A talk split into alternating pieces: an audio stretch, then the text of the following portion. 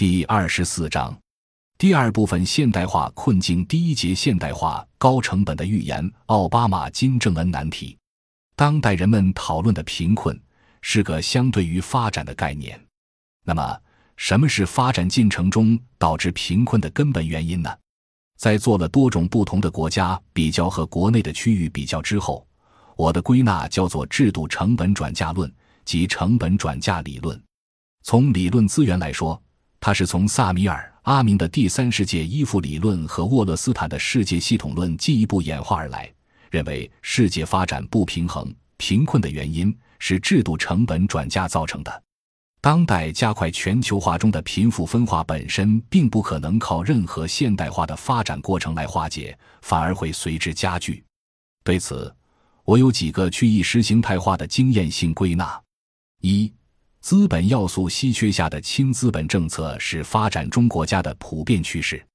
大多数后发国家因要进入所谓发展主义现代化，而首先遭遇到的最大困境是资本要素的绝对稀缺。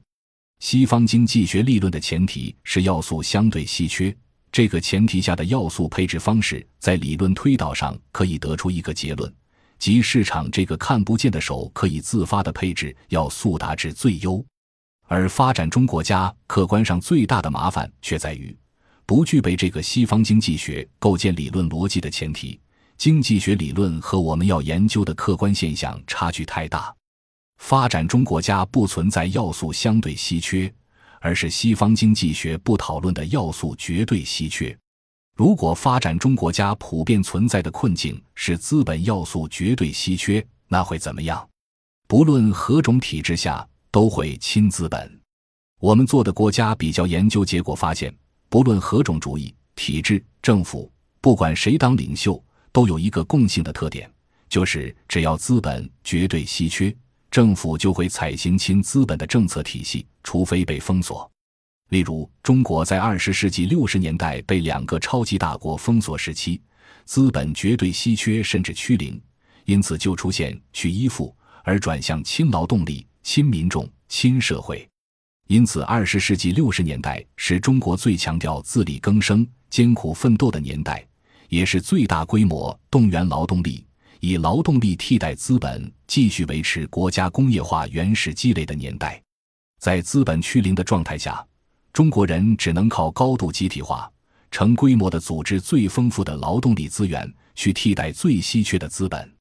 而当此前的二十世纪五十年代，中国先是可以获得苏东资本，此后在七十年代又可以获得西方资本时，中国就先亲苏东资本，后亲西方资本。客观地，纯粹从发展主义的角度来看，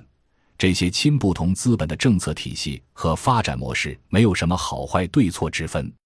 接下来简单讲讲从1929至1933年西方大危机演变为世界大战到战后的新趋势。1929至1933年西方大危机爆发，本为资本主义一般内生性矛盾的全面爆发。资本主义条件下的工业化扩张势必导致生产过剩。当在像欧洲这样半岛型的狭窄大陆上的全部工业化国家都发生生产过剩的时候，就无法靠一般手段来解决，只能靠资本主义国家之间的战争摧毁过剩生产能力。相对而言，在美洲大陆之所以有罗斯福新政，是因为它是西方新开拓的殖民地，物理空间广大，可以让国内所有一般资本主义经济暂停。罗斯福新政之所以能够救美国，无外乎是政府在生产过剩条件下。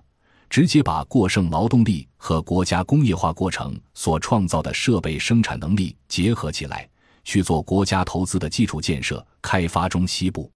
这个做法与中国二十世纪九十年代末期朱镕基铁腕调控、大规模增发国债投资中西部基本建设的做法差不多。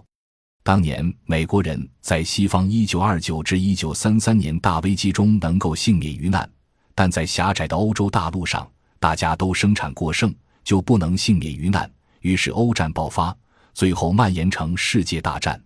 应该提出的问题是：二战之后，人们都担心要打三战，因为资本主义一般内生性矛盾，生产过剩并没有解决，只是被战争摧毁了一遍，然后战后恢复重建。那么，战后发生什么改变，使人类免于三战了呢？